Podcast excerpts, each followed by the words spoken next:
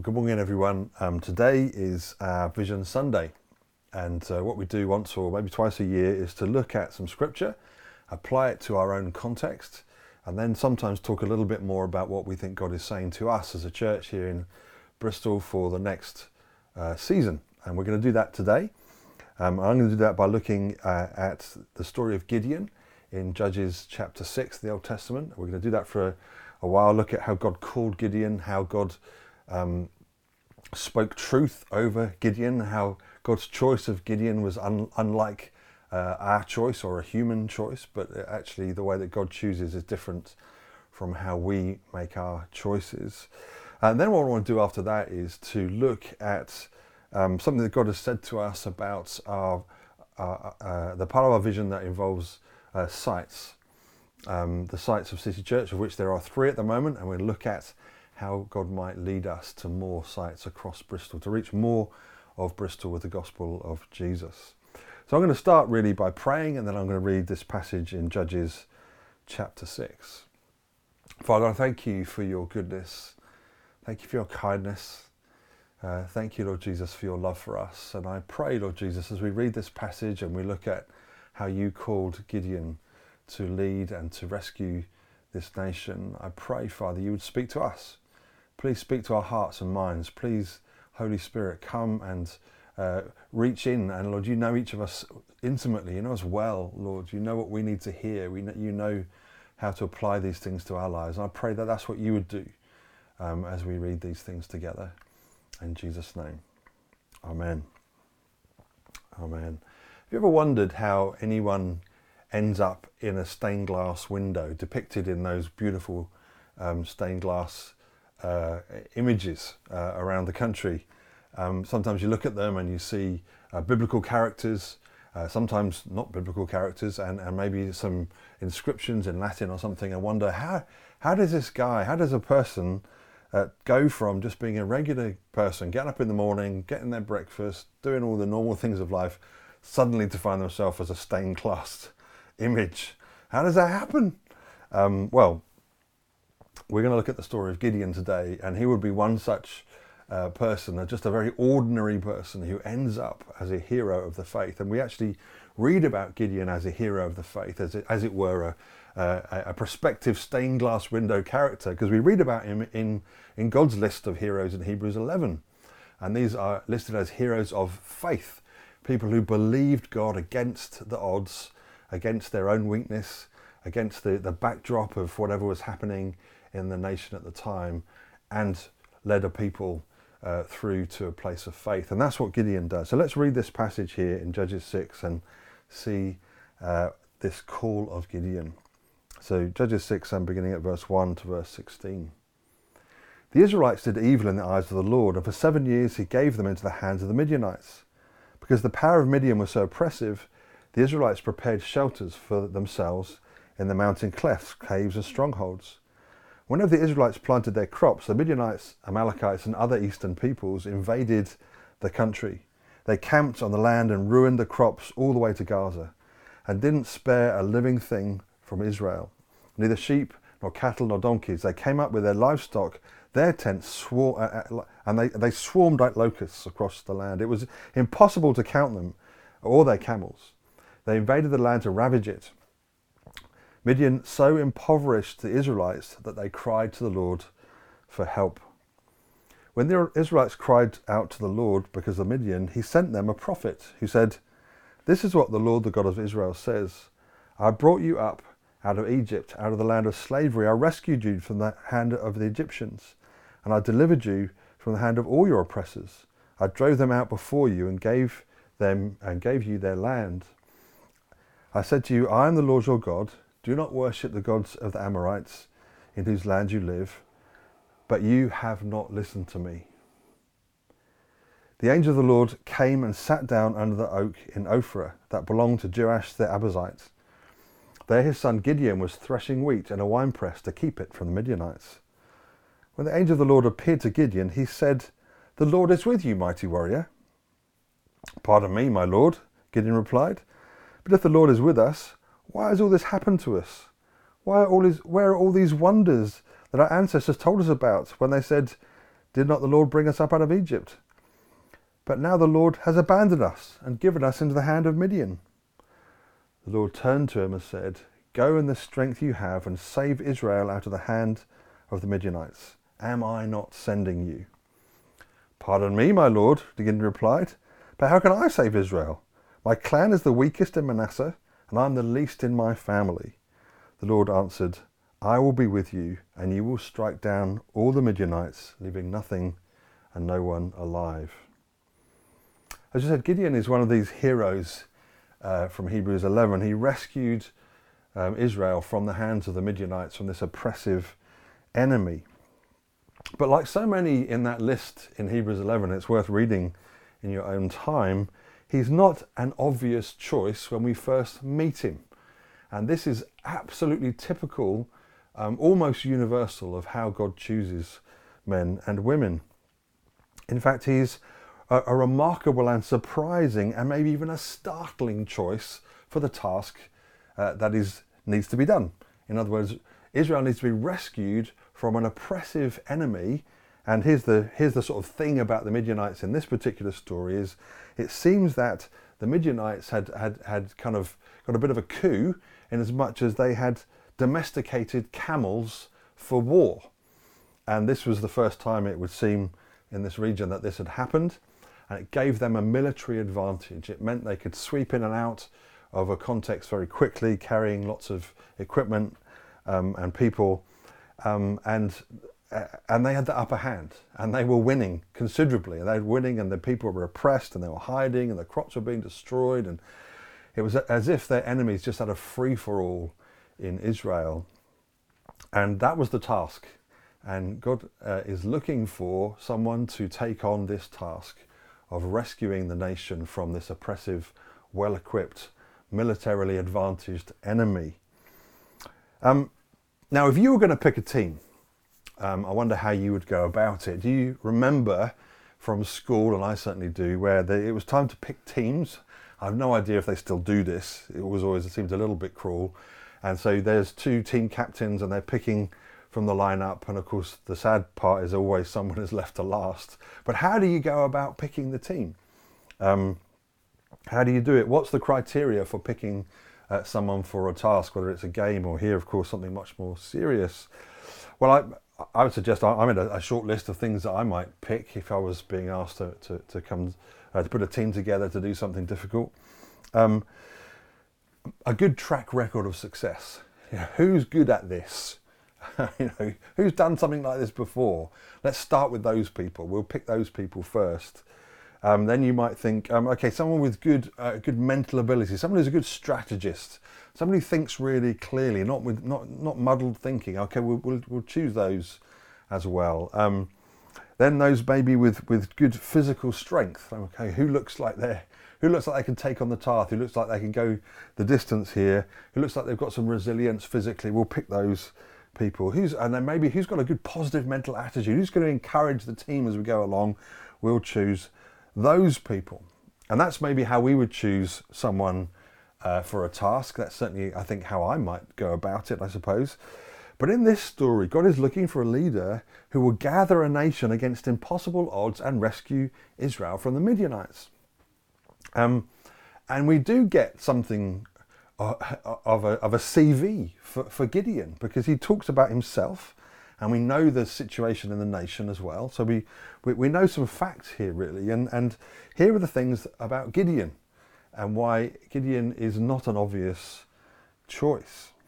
He's not a brave man, it would seem. He's hiding from the Midianites to thresh corn. And we might, I suppose, in his um, defense say, well, at least that was sort of ingenious, except if you're hiding underground or in a hole in the ground in a wine press to, uh, to thresh corn, it doesn't really work because in order to thresh corn, you sort of throw the corn in the air and the wind blows the chaff away and the uh, the grain falls back down. And so anyway, uh, so he's he's not a brave man, it would seem. The story is is telling us that. Um, maybe more serious than that is that he's a skeptical man, because when when uh, the angel of the Lord appears to him and says that you know we're going to beat the Midianites, what he says, his response is, oh, if you're really with us, if this is, if any of this is even possible, then Where are all the mighty things you've done in the past? It's just, it's ancient history. No one's heard of a move of God.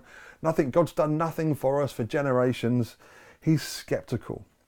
He has lost any sense of expectation of God's presence, of God's intervention. He's lost the, the sight of God's sovereignty. He's skeptical.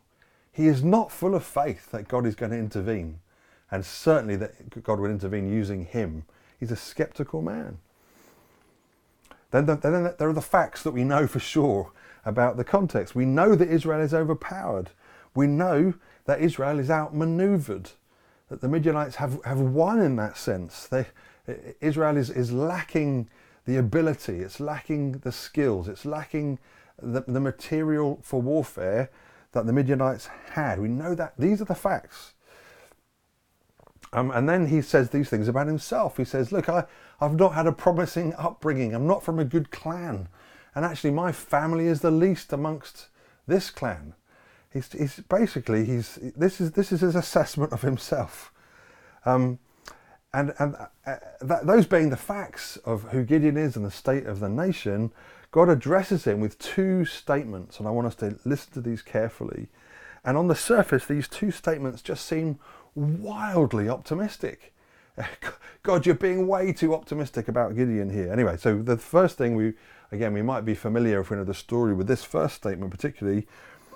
God is with you, mighty warrior, says God to Gideon. Uh, and then he says, Go in the strength you have, or go in this strength of yours and save Israel. That's the angel of the Lord saying it to this man who's hiding from the enemy. And it's as if in the story, Gideon does this kind of classic comedy moment. that, Pardon me, my Lord, says Gideon. It's like he's looking over his shoulder thinking, well, who is the angel of the Lord actually speaking to? Because he's obviously not speaking to me. Um, and, and yet he, and yet of course the Lord is speaking to him. Now, why do we do this? You see, this is the point at which we connect with this story because God asks us to do things. And God asks us together, corporately as a church, to do things. He asks leaders to do things. He asks us as believers to do things, to share our faith, to be generous, to be kind, to serve in His church, to bless our neighbours. He asks us to do things, to live a holy life before Him and uh, those around us. And we so often, it's so often the case that we do the same thing. We think, well, God's clearly not going to choose me. He clearly won't choose me. Um, and, and why do we do that? Why do we do a Gideon when God asks something of us? Well, I think we do a Gideon because we think we already know the kind of person God is looking for. And it's like that first list we started, like the pick the teams kind of list. Who's strong, who's resilient, who's mentally, you know, who, who, who seems to have it all together? We'll ask those people to do the job. And, and because we think we already know the kind of person God is looking for, and, and, and we know, we think we know, it's clearly, plainly, obviously, demonstrably, it's not me. It can't possibly be me. And that's often our response, and that certainly is Gideon's response when God asks him to take on this task. But here's something we need to really grasp. And if you've read the Bible um, and you've been around church for a while, you, you've probably heard this before, but I want us to get this into our soul, deep within us, as Christians, as believers, as City Church. The Bible consistently chooses those who are not obvious. and it takes, the Bible takes great pains to tell us that they weren't obvious choices. And so if you look at, at David or, or, or, Gideon himself or Jacob or Joseph or Moses or Ehud or pretty much all the disciples or the Apostle Paul, you, you find these were not obvious choices. They weren't the obvious pick. They weren't the first to be picked in the team. They were the outcasts. They were the back of the line. They were the, the, the son that was left out in the field. They were the, the kind of, uh, they, they were the, the, the, the, un, the unfavourable son, as it were. They were, yeah, the, the, the idiot uh, teenager who's boasting to his brothers. These are not obvious choices. What we read in 1 Samuel is this very famous verse. It says, People look at the outward appearance, but God looks at the heart. The way God assesses us is very different from how we assess one another, and even as we see here with Gideon, how you assess yourself. God has God is a good father. A father believes more about their children than their children believe about themselves and, and leads them into that faith filled, joy filled, productive future because he believes more than they believe. And that's what's happening here as God is calling Gideon. See, God doesn't work to our limitations. He's not, well, you know, he could only achieve that because, you know, well, you know, he's not very smart or, yeah, you know, he's just, uh, he's like a bit like with Timothy, you know, he's subject to, you know, he's, he's a bit of a weak person, you know, physically, so we probably can't work with him. And he's not restricted by our failings and weaknesses because it is he that works. And we need to grasp that as well. It is he that works. And that's the a, a central pillar of this story that is, it is God who works. Now he uses us gloriously and he includes us in his plans. But it's his energy and power that works through us. That is for sure. And when we when we know our own limitations, when we're not afraid of them and we don't just discount ourselves because of them. And like Paul, who says, I'll boast in my weakness because it emphasizes God's goodness and strength all the more. What do we find? Well, we find it, it reminds us of our need for help. You see, when, I, when I'm honest about the fact, listen, I'm, I need help, then I go to God for help. I'm not this self sufficient person. And of course, that leads on to being prideful, which is the sin beneath all the other sins. Oh, I can do this. I've got this. Oh, it's all sorted. No, I need help. I need help from God. I need help from one another's and so from one another. So that kind of uh, assessment of myself that doesn't just play out that I'm just this great, wonderful person, but recognizes and honest about the failings. Um, see, some of us are not good at that either. Some of us feel as if I have to project this image of strength and resilience and faith because if people really knew the truth, no one would ever choose me for anything. And that's not this story, and it's not the truth. We can be exactly who we are, and God can still use us. And it not, it's not sort of in spite of ourselves, it's probably because of our weaknesses, because it means His, His power is at work. Because we would humbly then ask for outside assistance from God Himself by the Holy Spirit, from our brothers and sisters around us, for those who've gone before. That's important. Ultimately, of course, it brings glory to God. You know, when it's when someone who looks like they're going to win wins, then they often get the glory. When someone really looks as if this is, there's no way this person can do this, God intervenes. And we're like, wow, God is good, because we know it's not that person who who, uh, who, who, achieved that on their own. Um, and what that means is, with absolute certainty, both from that story and from what we've seen from others in the Bible, that God can use you and me. In fact, He delights to use you and me. And how did God therefore deal with this weak, skeptical man, Gideon? How did God deal with him? What happened that, that meant Gideon went from being just someone hiding away from the enemy to someone who was taking on the, the enemy and leading others to do it. What, what happened? Well, three things. Let's just look at these three things. God met with him. The angel of the Lord met with him. He encountered God. Just, I cannot overemphasize the importance of spending time in the presence of God and not just corporately. Now, it's wonderful we do that and we do that on Sundays and we, we do that when we meet together to pray and worship uh, uh, uh, once a month back here, uh, back in the Elm Grove. And that's, that's really important. But it's so important that we do that on our own. Now, we all need to hear that. Leaders, non leaders, elders, we all need to hear it. The enemy would snatch this away from us so quickly. Gideon met with the Lord, he encountered God, he was in the presence of God. Um, and we can be too. Even the, the, the access we have to God's presence is far more than Gideon did. We can come right to Him because of what Jesus has done. We can come right to His presence. I just want to encourage us to carve time to spend in the presence of God, to worship Him, to read His Word, to allow Him to speak to us by His Holy Spirit. Gideon met with God. God spoke faith over Gideon, we heard those two statements God is with you, mighty warrior. Who, me? Yes. he spoke faith over him, he spoke truth over him. He said, Go in this strength of yours and rescue the Midianites, I rescue Israel from the Midianites. And the third thing that um, God did was he expected obedience from him.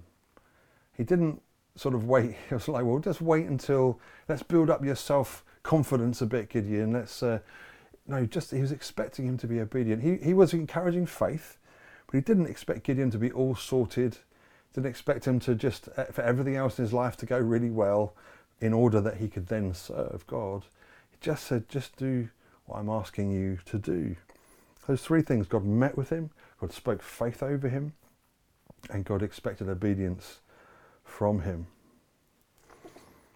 The battle of faith was the acceptance of that first statement that the angel of the Lord made The Lord is with you. The Lord is with you. And we need to hear that for ourselves. And the first thing uh, that that does for us is it, it reminds us again of our need for help. It, it, keeps us humble. If I need the Lord to be with me, I need. I can't do this on my own. It's an acceptance of the fact that I need help. I need help, Lord. I do need help. And it's, uh, it, as I said, it doesn't require therapy to improve your self-image, although that could be useful, I suppose, along the way. It's just simple acceptance of God's statement. God is with you. To feel it, to receive it, to learn to receive power in the presence of God. And then he received the promises of God. I'm with you, says the Lord. Eh, so many times he says it. So many times he makes this statement again and again I'm with you, I'm with you, I'm with you. Don't be afraid, I am with you. You can't do it on your own, but you're not on your own. I know you need help, and I'm here to help you. Um, I know you lack, but I have everything that you need. That's God's uh, way of dealing with us, and the way God dealt with, Midi- uh, with uh, with Gideon over the Midianites. And then, of course, the obedience to God's instruction.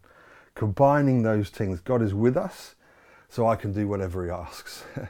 I believe He's with me, so I'm going to try. I believe He's with me, so I'm going to try. And that's an important thing for us to grasp. For some of us, it's going to be the important thing here is the assurance of that fact that you are not alone and lost in a cruel world. And uh, Midian discovers that when the Lord appears to him. We can discover that as we come into his presence and realize Jesus has given himself for us.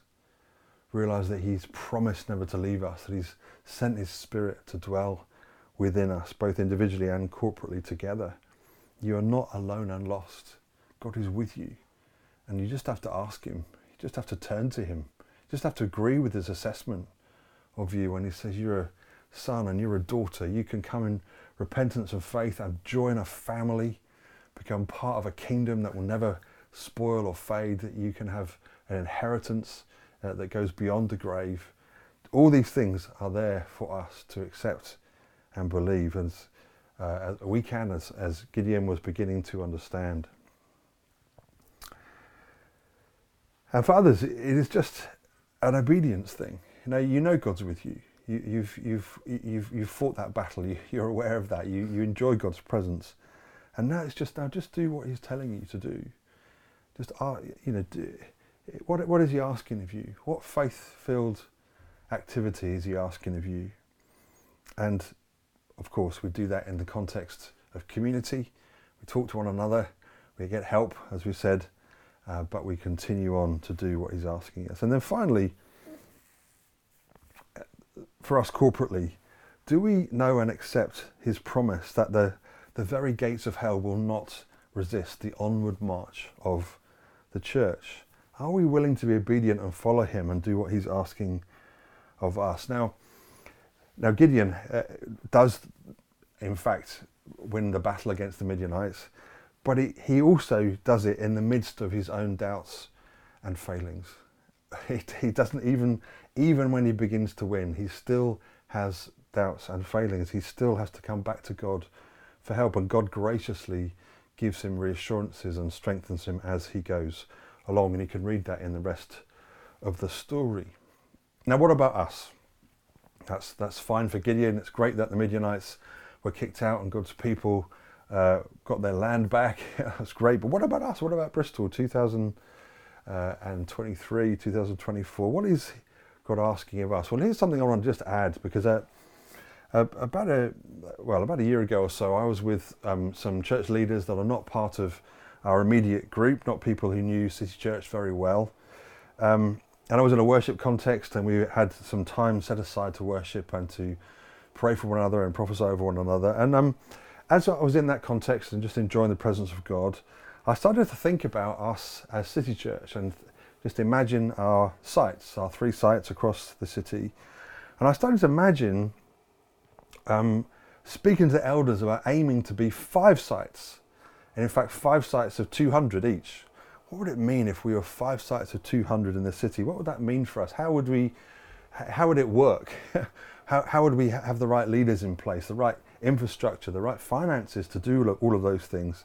And believe you me, five sites is, is a very different animal than three, uh, much more challenging and complex and expensive than doing three. But what would it be like? I started to imagine this, and um, in my head, it was all internalized.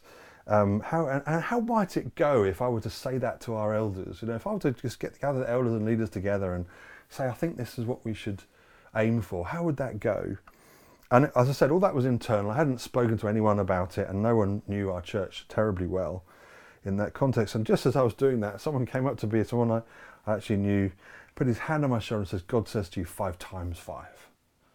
And I'm like, oh, wow, I think God is speaking to us about this. And it was if God was saying, and I don't think he meant 25 sites, but I think a bit like when Jesus um, uh, and the disciples had a discussion about forgiveness, and they said, Should we forgive seven times?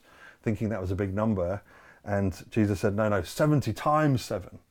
And I think it was a bit like that as God was speaking to us, saying, Yes, five and then multiply. That's how the kingdom of God sort of works. And I felt as if that was something for us. And I, I did, in fact, come back and share all that with what I thought was quite a remarkable moment. It's hard to translate the sense of God in the moment, um, but I'm trying to explain to you that that was quite a remarkable moment. Um, that that's what God was asking of us. And so what I want to set before you today is that for City Church, our aim in terms of the sites of City Church wouldn't just be three, but would be five.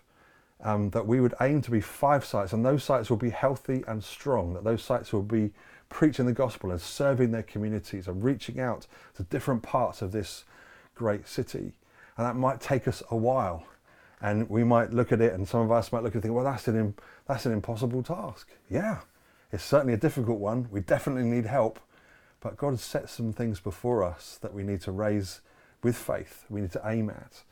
Um, lots of things will have to change in the next years if we're going to get to that place. Lots of challenges, lots of faith goals for each of us personally and, of course, all together as a church. But that's where I want to set your minds and hearts. I want to ask you to bring that back to the Lord, to ask God, what is it that I could do to contribute towards being a, a church that reaches further across this city, that reaches deeper into the challenging areas of this city, so that we would be five sites, 200 each, and then who knows what God will do with us. And that's probably generations into the future as well. How would this church spread forward beyond just the immediacy of those of us who are here serving now, but into the future.